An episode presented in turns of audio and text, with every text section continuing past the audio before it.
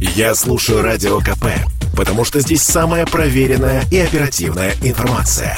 И тебе рекомендую. Россия и Беларусь. Время и лица.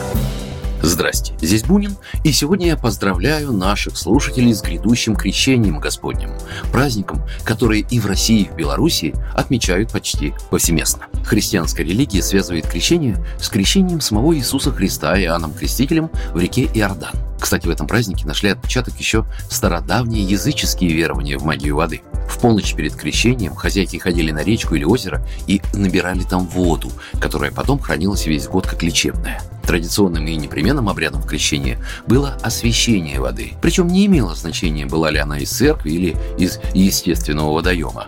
Как правило, у реки или озера собирался народ, пробивали небольшую прорубь во льду. После этого батюшка освещал воду в реке, опуская в прорубь крест.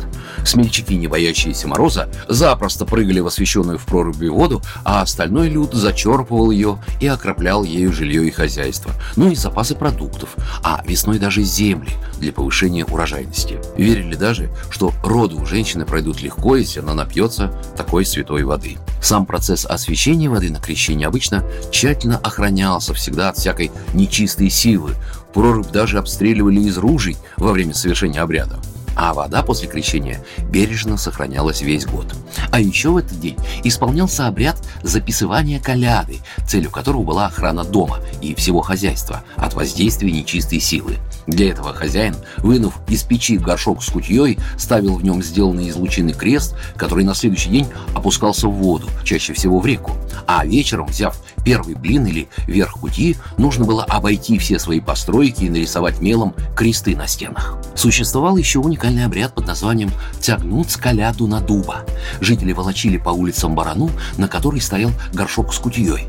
На окраине деревни они выбирали самое высокое дерево, как правило, дуб. Мальчик оставлял горшок с кашей на самой верхушке этого дерева. Кутья символизировала жертву природным стихиям и душам предков. Участники колядных гуляний и ворожбы стремились, невзирая на сильный мороз, три раза окунуться в проруби и тем самым очиститься от грехов. А еще с праздником крещения связаны всевозможные гадания о замужестве, здоровье, приплоде скота и приметы о погоде и урожае. Теплая погода на крещение или мокрый снег означают хороший урожай злаков, а метель и ветер – урожай грибов и ягод. Сегодня и в России, и Беларуси повсеместно уже обустроены проруби для тех, кто, невзирая на холода и всякие инфекции, рискнет окунуться в ледяную воду. И там, и там, кстати, власти отсылают к таким местам на всякий случай врачей и спасателей. Ну, чтобы ничего не омрачило светлый праздник Крещение Господня. Программа произведена по заказу телерадиовещательной организации Союзного государства.